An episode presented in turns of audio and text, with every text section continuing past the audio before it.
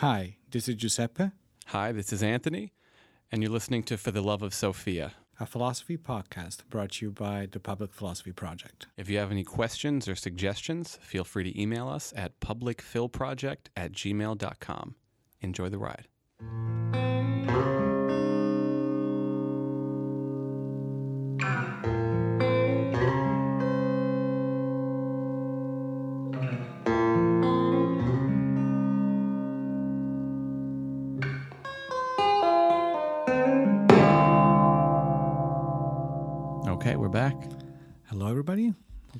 This part two on this very difficult topic. Mm-hmm.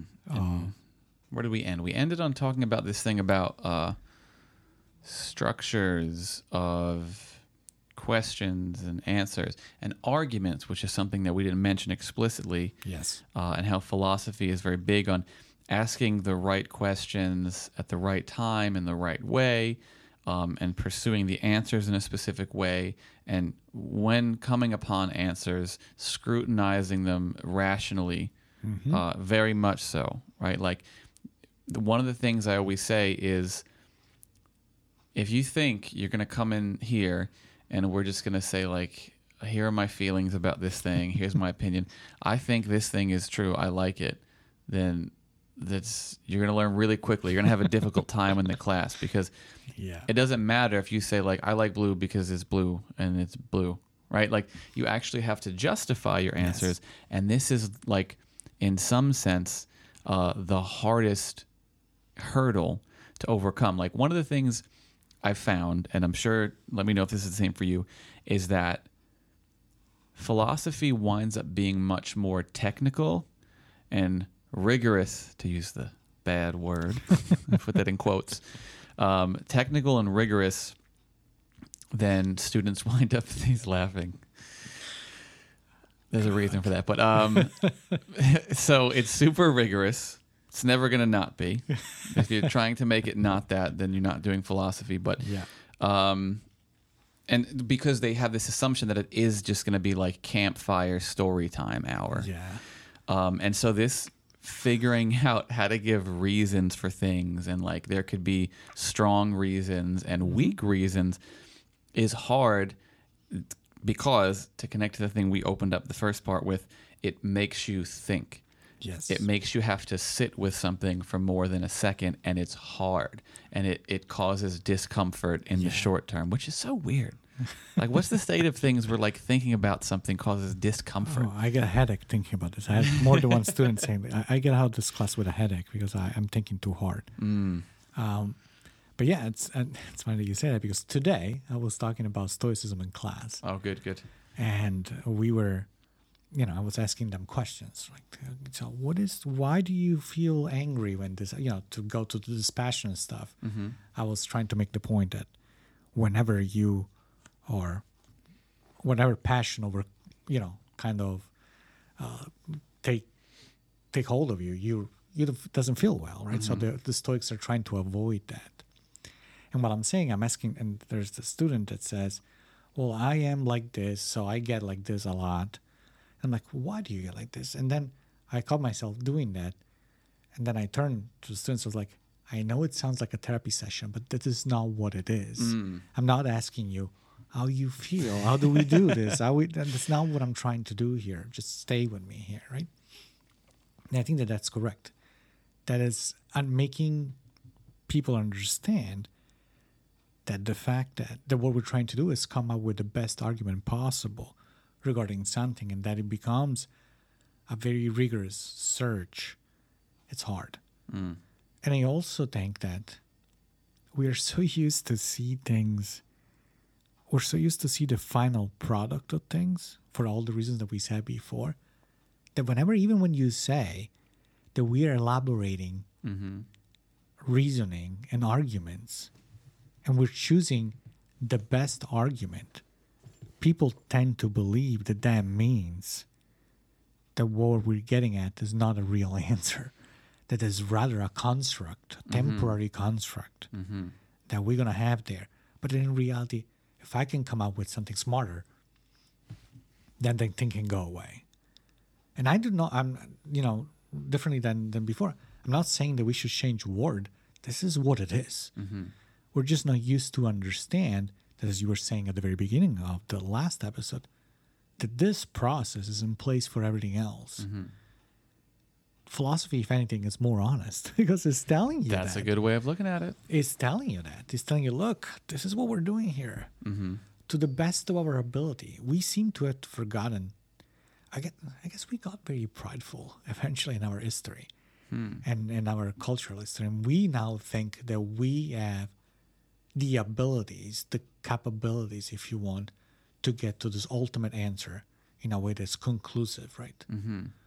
Well, the philosopher is the gnat that's nagging you, mm-hmm. telling you, big guy, like you got a big head now, right? But this is not what it is. You're just, this is what we're doing. We're building arguments, and that's all there is to it, to the best of our ability. And maybe our ability, they might never be enough to mm-hmm. get to this ultimate, assuming that, you know, that we can, uh, to this ultimate truth, but we can always approximate, right? Yeah. and that's just being honest with the fact that this is what we're doing in every aspect is what philosophy that it keeps us honest amongst other things So I think that's right. I think honest is a great word. Uh, authentic to go back to Yeah, something we talked yeah. about in the past.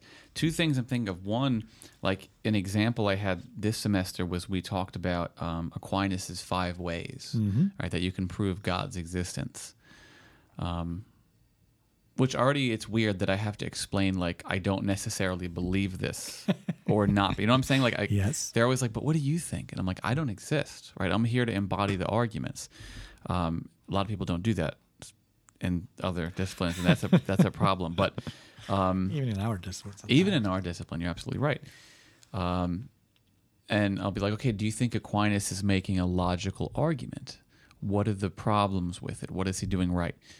And I'll ask, and they'll be like, I don't, I don't agree with it. And I'll be like, all right, that's cool. Tell me why. yeah I don't know. I just don't like it. I just don't believe in God. And I'm like, that's fine. Why don't you believe in God? Right? Because we're not focusing on random feelings like I'm hungry. You know, it's Yeah. like there has to be some reason. And if there's not, then you don't really believe the thing. You're just like yeah being repeating Right. You're being like how a baby is like, meh, right? I just feel the thing and I cry out. Um, so I'll ha- continuously have to be like, when I ask you something, you have to be prepared, A, to explain it. I, if there's one, my favorite thing in philosophy, it's being able to clearly articulate things. Yes. Good explanation is like 90% of the battle. Um, and in addition to that, it's being able to explain, to use that again, your reasons for or against something. And there's this thing like, well, what do you mean? I'm allowed to think whatever I want. You can't tell me otherwise. And it's like, you could think whatever you want. But the point is like, if you saw someone, and this is an extreme example, but I think it gets the point across. If you saw someone in a math class, like, you know, you have math problems, just two plus three, and then you're like, it's five. And then someone's like, well, I think it's seven.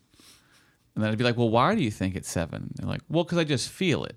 I'm like, "Uh, that's okay, but we have to get beyond that. And I know that's not exactly what's happening, but it's in a loose way the same kind of thing. yeah Um, and with regard to what you said, this is the second thing I was thinking about um, getting too like pompous or whatever or arrogant. I'm thinking like you know how when you get good at something, you no longer have to think about it. yeah. Um, so it's like when you first start driving, you're really hyper aware of like, okay, 10 and 2, and I got to do these things and press the gas in this way. And to get good at it means, in some sense, to not have to do that. Yeah. Right? Because it's just like an extension of your body. And and there's a practical component to that. If you had to think about every little thing that happened you would be just like a weird paralyzed computer person. Um, so there's there's good things in that but when you do that you lose sight of like the underlying background code right? And so when you do science and all these other things they've lost sight of that underlying background code. And forget the fact that like the things they're claiming uh, make certain presuppositions. And maybe they're not presuppositions in the weakest sense, but they are claims. Absolutely. Right? And they're claims that could be true or false, and maybe it's good to believe that they're true because they're justified. But at the end of the day, they do make claims, right? And they make certain arguments for claims. And what a lot of other disciplines do is they they don't start from the base level meta position of like what are our claims and what are our arguments. Yes. They start with like here are the absolute things and like we're telling you how to function in that. And this is why one of my favorite definitions of philosophy is and I forget who it was. So I feel bad about that. Uh, John Campbell. It's the uh, thinking in slow motion. Like, and my whole second class is like, let's think in slow motion, right? Because I always say your mind is like the master chess player that's so good at reality and living that it doesn't even think about the things that it does. Like, you came in here, no one thought like I'm gonna grab the metal object with this velocity and twist with my right hand and push it in a certain way and sit like you don't do that right? You just mastered it so you don't think about it. And the philosopher says hey what happened there? Mm-hmm. Let's like take an inhale and exhale and really think about the things you don't ever think about Yes. and so the slow motion is key. And I feel like that's responsible not only for general arrogance and assumptions and an unwillingness to reason, but it's also at the heart of like why the the less meta disciplines discipline disciplines do the thing that they do. Yeah, yeah, that you're right. Yeah, I agree 100. percent And this, this is exactly uh, where I was going with, and and I think that it's kind of sad. We're in a sad state of affairs. To to to use Wittgenstein, right? We're in a sad state of affairs um, when this has become so difficult for people to do, especially young people, and it's always become this whole process, this thinking in slow motion, this creating arguments, there's building, this building all all those things, when it has become so alien to them that they need reminders that this is the way it is, and that they, then whoever does that is discredited almost as wanting to waste time doing things that we don't need to do. Because I think that philosophy is seen as a waste of time sometimes, right? Um, I think so. I think we have established that philosophy does a couple of things here already, right? Number one, we said that creates this this uh, this building that we can call the building on knowledge, right? We said in the first episode where there, the philosophy is responsible for the creation. We have said of the of the questions, but he also uses the answers as building blocks, right, for this building. We also said it's a method, right? A disposition. We said that we use, and uh, today now we're saying that we use to keep honest, somewhat the other disciplines, to ground the other disciplines, and to reflect, truly reflect, on what we're doing. Um, we also said that, and I think that's that's the last thing that you say partially. It is the amongst the last things you say is is the ability to create and justify arguments. And I think that this is um, another of the uniqueness uh, of philosophy. The fact that philosophy is probably the only disposition again that's able to reflect among amongst its, uh, about itself, to think it's this meta level which we're talking about.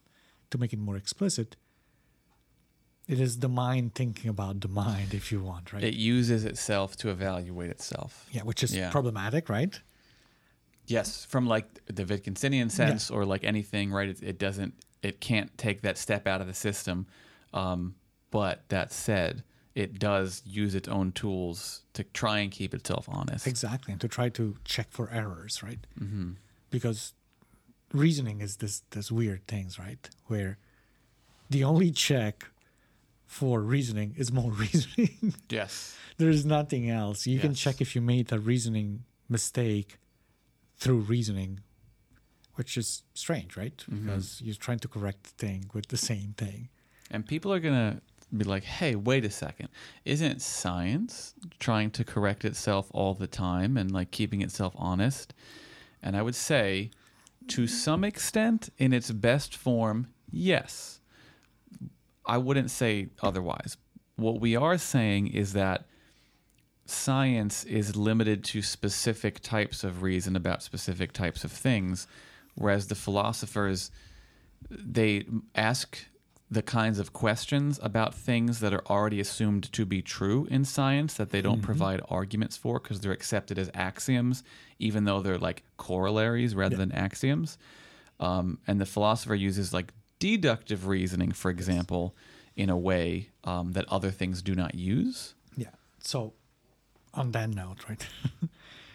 and again, I will go a step forward here again and say, does science correct its mistake? Does it try to get better? Uh, I don't think so. What science does is something different. I think that science tries to find always the new answer to the same question. But there is no correcting The question. the question or the course that is being Ah. taken. Okay. I'm always it's like science is like doing science is like trying always trying to find the most comfortable shoes. You get you buy one pair of shoes, they're comfortable, they're very comfortable, they last a little bit, and then you want shoes that are more comfortable and better and newer. You get to another one. And I and I use the and I say comfortable and not just new because science is not something that you know is always looking for whatever is trendy, not necessarily Right, right, right. but is looking for something that really has value and really has uh, how can we say uh, a function. Utility. It has exactly sorry that, that was that was the, the right the right uh, word. Something that has a specific utility. But how do you buy always the most comfortable shoes? You just go from this shoe store to this other shoe store to this other shoe store. Maybe you go online, but you're still going to a store and you're still doing the same thing. You're trying them on, you walk on them, you put them back.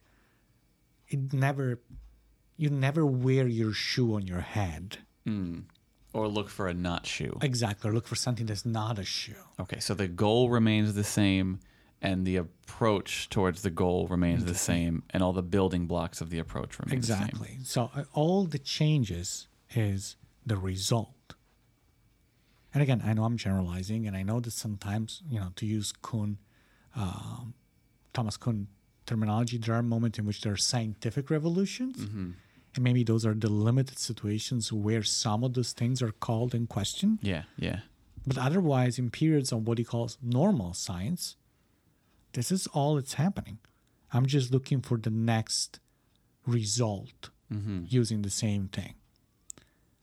Philosophy, I contend, does the opposite. That's what Kierkegaard said, right? Makes things more difficult. Yes, he actually, we might be content, and sometimes philosophers will do that. Let's say if it's a religious philosopher, he is content with the result that somebody has, has, has found that God exists, mm-hmm. but he's not convinced that that's the right way to get there. And he calls in question the ways because, yeah, you think you proved it, but you didn't really prove it.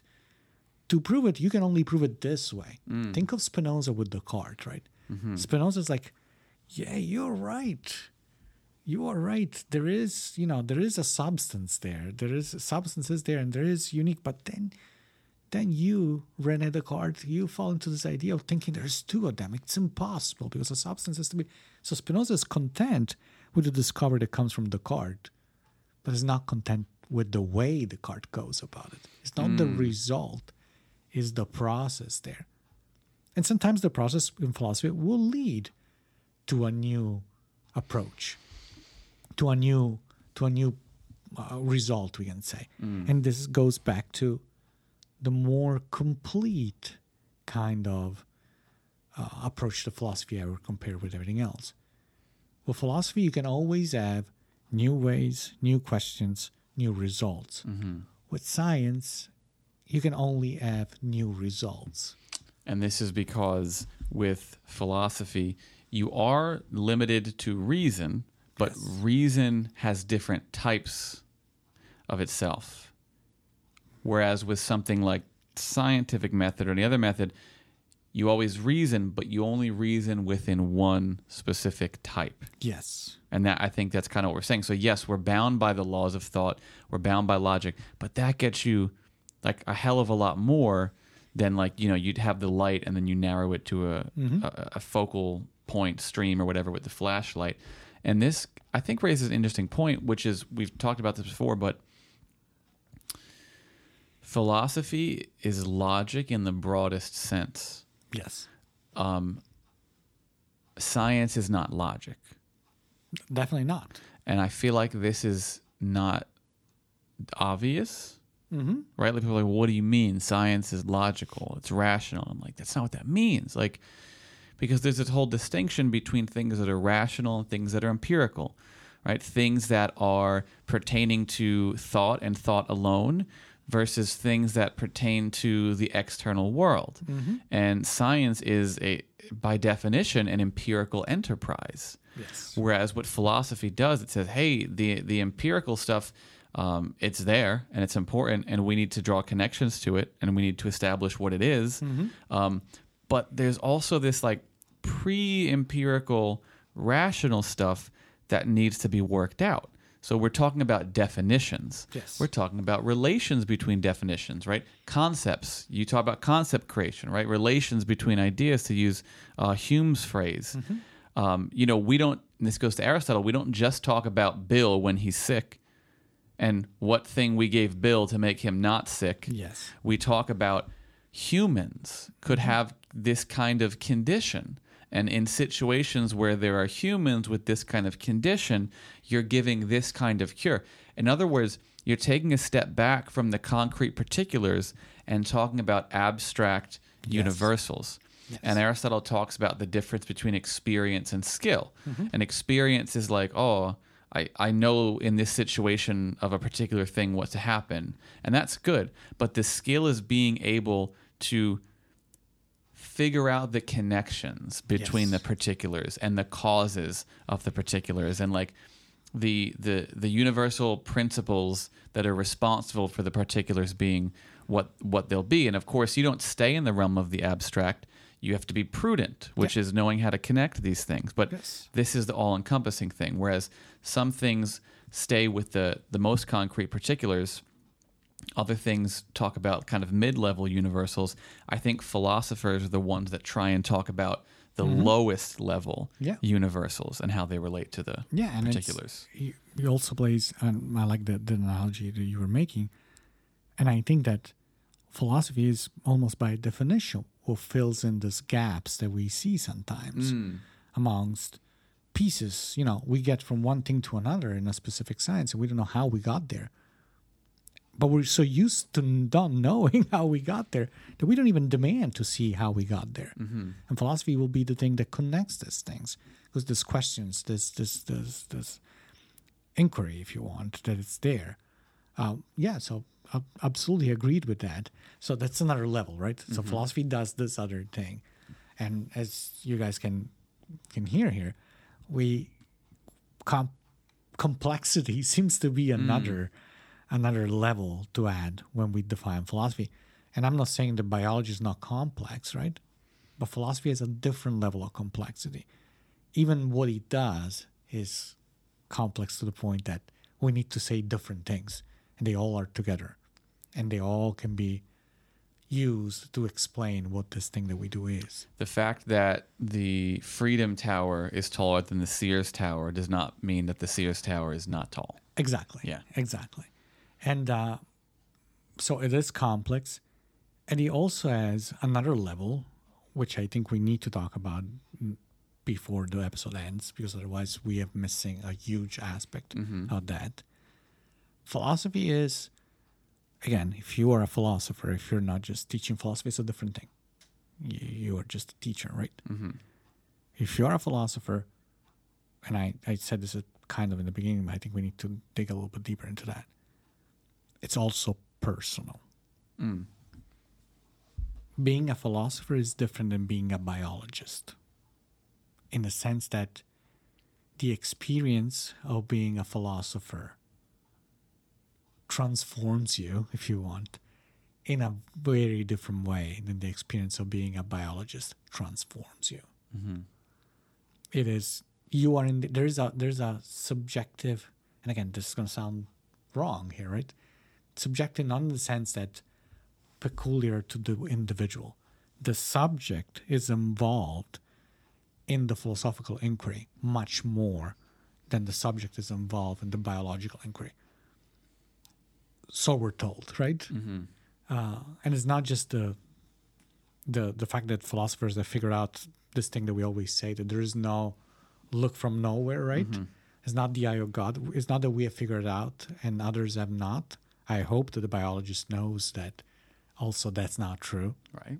But I think that there is something about our personal being, our in, our subjective being that is invested within this disposition that is very different from the way in which a biologist invested in that disposition. Yeah, I mean, it has this very like intimate attachment to the human condition, right? What it is like to be.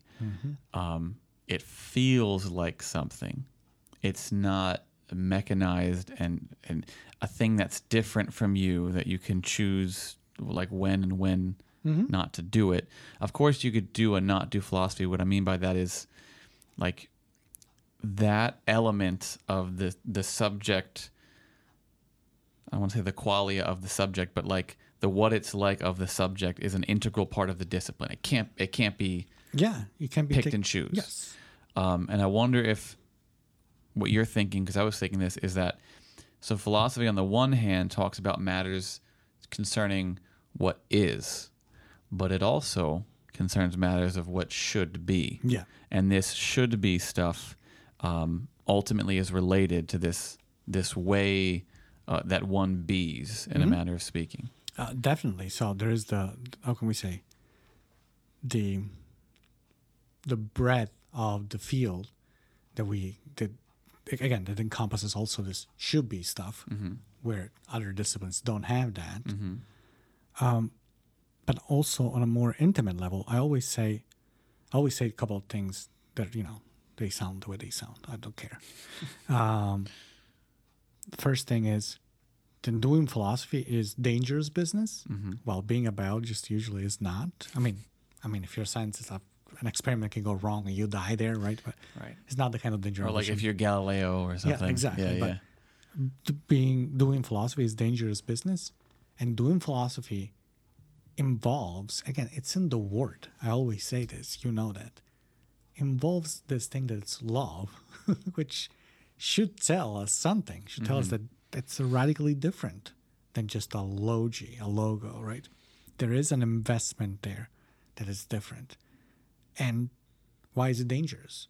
Because you really you're really putting yourself out there. There is Yes. that sort of if you want uh, vulnerability to use the term that you like right? Uh, that needs to be there to be a philosopher. Because being a philosopher means like really really showing all these passages showing all these things that are going on and be like and this is how you get there. And sometimes it's dangerous because people take advantage of that because they will be like but you think this so right? Uh, but it's not just that. It's it's it, there is there is a risk there. There is an element of a risk Yeah, I think you're right. Like you have to. It ultimately points back at you. Yeah. And you can't hide mm-hmm. from yourself. You can't hide from your own thoughts. I always mm-hmm. tell people like when they're writing papers, whatever. It's like you can't. You can't BS this kind of thing, right? Because, right, you're you're standing in front of me, so you can't like, I don't know, just put your hands in front of your face and pretend you're not there. So, yeah, I think vulnerability is a big part of it, and that's what makes it scary right? Because to be vulnerable, you have to be open and honest with yourself, and like, what is anything but people? You know, like how many people are not open and honest with themselves, right? This is just like kind of a thing that people people go through, um, and you don't want to get hurt, right? And so you'll do things merely for the sake of not getting hurt. And so there's this like idea that safety is the most important thing. Uh, and of course, like I don't literally mean physical safety, although there's a parallel to be made with Absolutely. that. Um, it's like my sense of self, right? My identity, um, the ease with which my life typically runs can be challenged by these things. Absolutely. So if if your goal is preserving that at all costs, at never coming to terms with who you are, never looking in the mirror, so to speak, well then of course you're gonna like put all these roadblocks there that's gonna prevent you from doing that. Mm-hmm. And I think to do philosophy well is to say, I'm not gonna put those roadblocks Well, there. that's that's Socrates, right? Know yourself first of all, mm. right? Yeah. Then that's what what you need to to uncover 1st mm-hmm. and then you can go and, and do everything else. And it's not just ethics that does that. It's not just the normative stuff. I mean, it's not just the the the the the, the evaluation of what is right and wrong, or uh, it's it's it's everything that it, that is that is involved. That's a prerequisite of philosophy. The, the involvement, the, the personal involvement, that the the being, and we we talked about this I think during the Q and A uh, episode, right? You need to be there fully. You need to be a philosopher all the time Yes. you don't need to be acting philosophically all the time, but you need to be a philosopher all the time.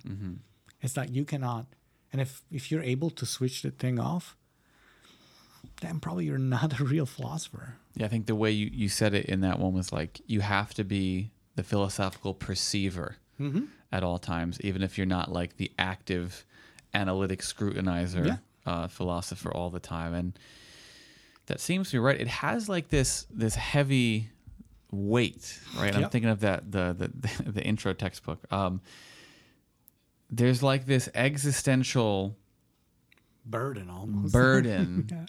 to it um, that isn't involved in other things. And think of the way you know. It's ah, so yeah, real. He's a philosopher, whatever, right? It's like Yeah. there, there's also this dismissive aspect that comes with it. Yes. that makes it even heavier, right? Because not only you're doing all those things that we're describing, but you also have to endure the fact that people generally do not validate the things that you're doing. So it is risky also from that perspective. It's not something. If you're a scientist, oh, he's a scientist. Oh yeah, if he's a philosopher. What? yeah. It's first of all, I don't know if this happens to you too. Um, I think you've told me that it happens to you. too. So you do psychology? instead? Are you a psychologist? I'm no philosophy. Well, same thing, right? Nope. yeah, I feel like for years, uh, my dad would say that, and just like other people would be like, "Oh, you do psychology, right?" And I'm like, uh, even students, like yeah. this is bizarre to me. Like they'll come into class, and then they'll be there for a couple weeks, and they'll send me an email like, "Hi, I'm so and so. I'm in your intro to psychology class," and I'm like, "How could you?" First of all, be in a class for that long and like not know What the hell? what the class is. That's like when they don't know my name by the end of the semester. I'm like, what are you doing back there, man? Um, it's very disheartening. And I just, you know, I like kind of am like tongue in cheek. I'll respond like, oh, are you are you sure you want to talk to me? Because I don't teach a psychology class, and just put that middle step to be funny or whatever. Um, but yeah, it's like it's treated as a non-thing, mm-hmm. and it's this weird, absurd situation in the in the true like Camusiest sense mm-hmm. of like imagine the thingliest thing being treated as if it, it is the most non-thingliest. Exactly. Exactly. It's like it's almost it's invisible, right? It's invisible. It not is. Yeah. yeah. Which is crazy.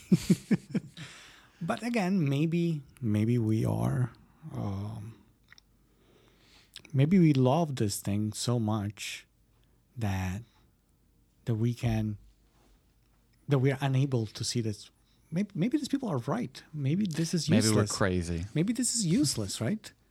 Um, and I actually often said philosophy is useless uh, in the sense that it doesn't serve any specific purpose or That it doesn't have to by necessity. exactly, and it doesn't serve any master, therefore. And it's useless. I always say this, but it's the most important out of all disciplines. It's Aristotle's idea, right? Useless, but the most important. And people are usually like, "What?" do Yeah, it's, it's the best and the, the least useful. Yeah, exactly. Exactly. exactly. Right? Um, I don't know if we are doing justice, completely justice to to this thing. So, method, uh, involvement, personal involvement, disposition, encompassing of all of all other stuff. Mm-hmm.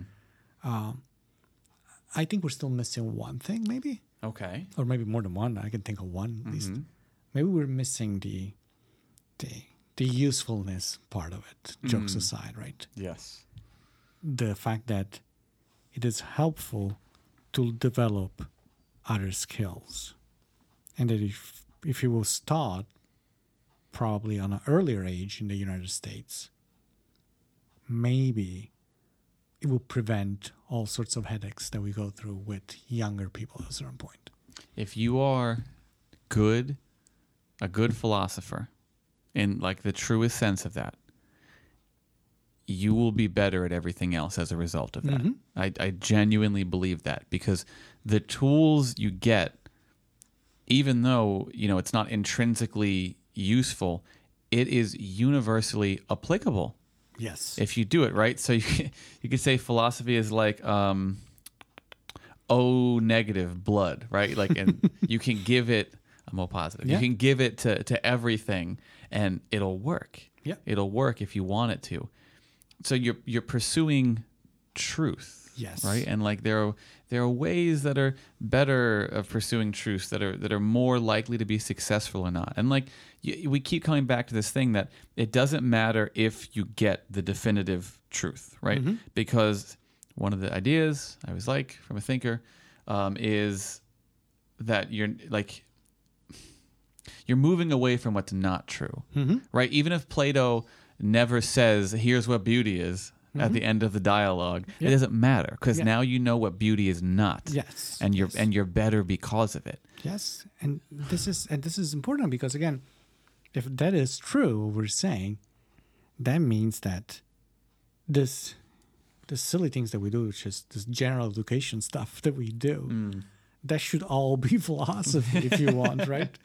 We could we could we should take over that aspect at least. Hmm. But uh, more seriously, I think that what you're saying is important, and it's important because again, if that is really true, then you don't need to be you don't need to be us. You know you don't, you don't need to be a professional philosopher. Absolutely not. you don't need to be a professor of philosophy or a professional philosopher whatever that whatever that means. I don't think i am a professional i don't know what that is but you okay. It's not necessary for you to make a living out of philosophy for philosophy to be important to you Absolutely. philosophy can be and should be important to gain skills that then you will use for something else. As you were saying, if you're a good mm-hmm. philosopher, you're automatically, in my mind, will be a better doctor than a doctor that's not a good philosopher. Because of the things that you were saying before, because that doctor, the philosopher doctor, will be able to make connections Yep. that the non-good philosopher doctor is not going to be able to make. Mm-hmm. You are going to be a better engineer. You're going to be a better uh, lawyer, uh, even more directly, right?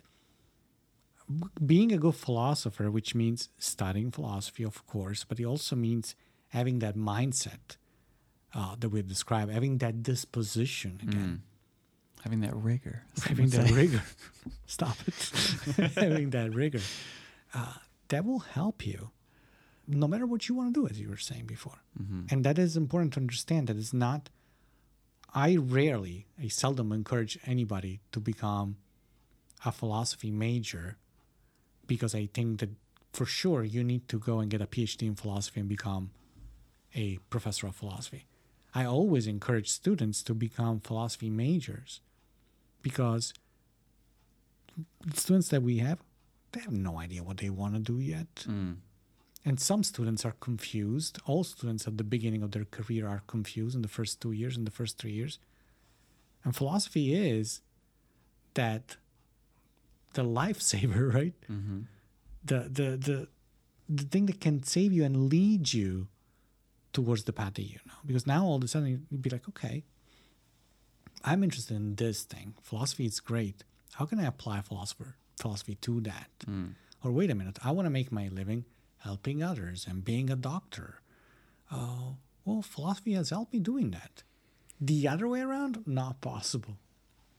I think you're right. It's like if you have the other occupation Mm-hmm. and you have this mindset, you know, okay, what exact what's the what's the scope and limit of what I'm doing? Mm-hmm. Um, in what context does this make sense or not make sense? Mm-hmm. Okay, this thing didn't work. Why didn't it work?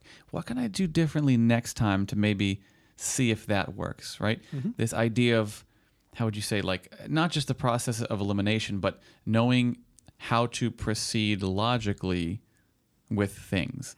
And we talked about argument, but I feel like it's it's relevant to maybe do a specific thing. So there's this thing we mentioned in the beginning about like, so does that mean there's like no answer or whatever? Mm-hmm.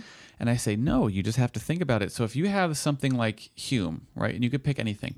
So Hume is concluding that there is no self, right? There can mm-hmm. be no idea of the self, mm-hmm.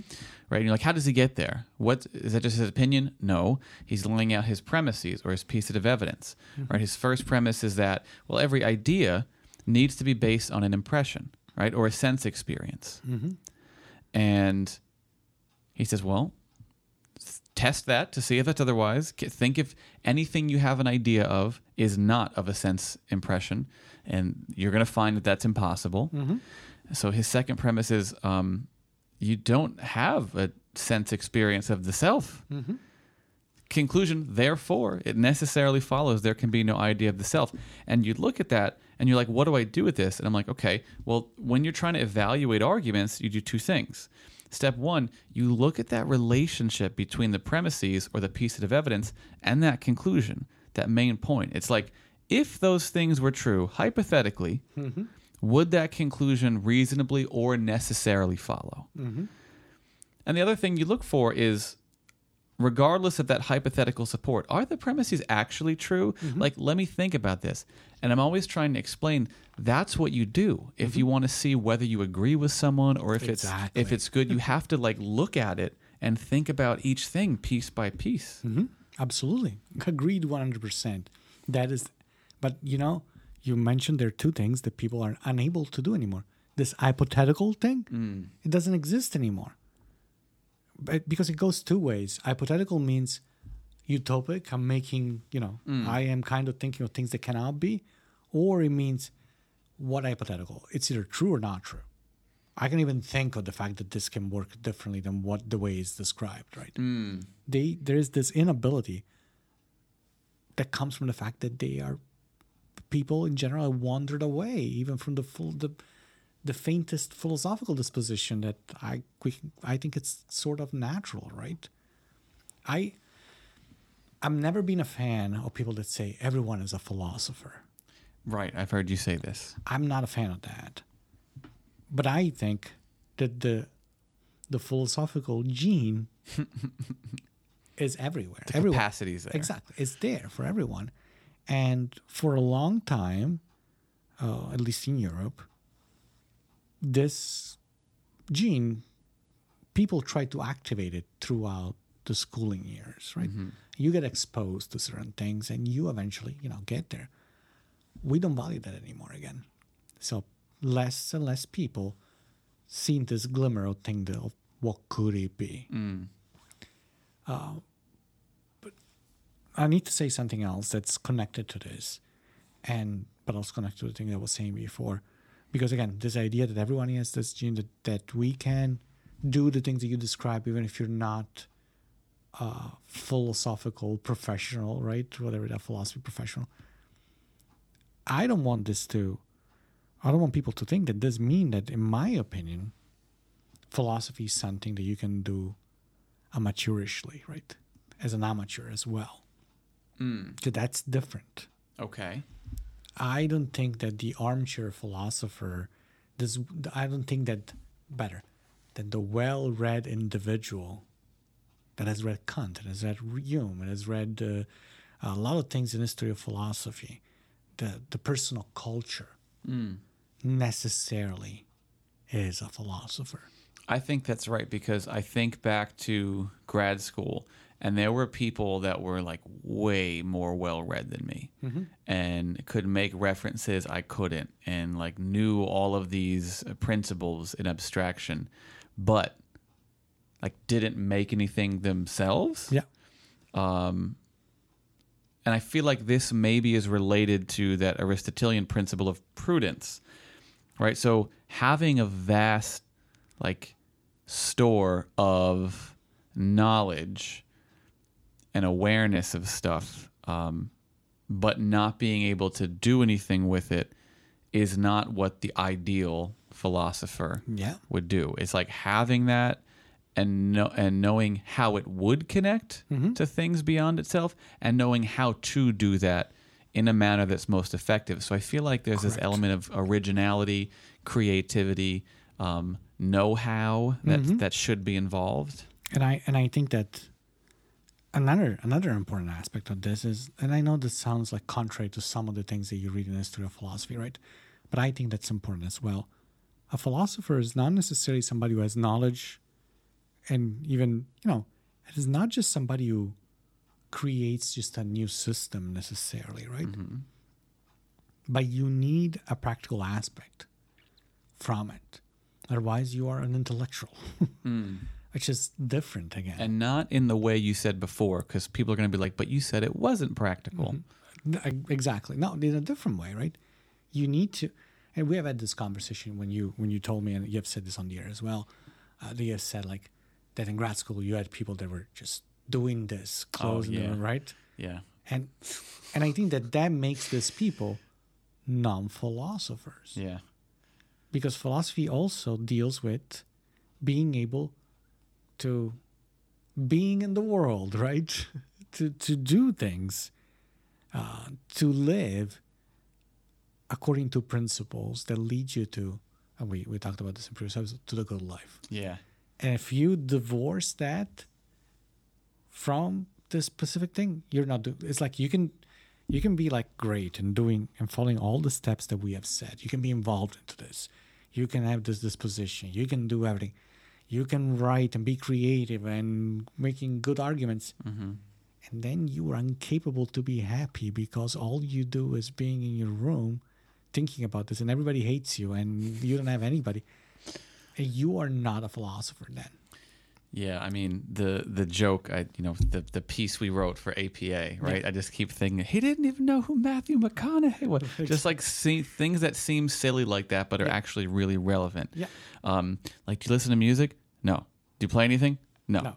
do you do this thing? No. I'm like, oh, Jesus! Like all you do is sit around and do this stuff all day. So But you see, but you see, this is also this request of being able to live. We don't ask of anything anybody else. You can be a good biologist and being a Ah. complete, a complete failure of a human being. That's true. But you still be a good biologist.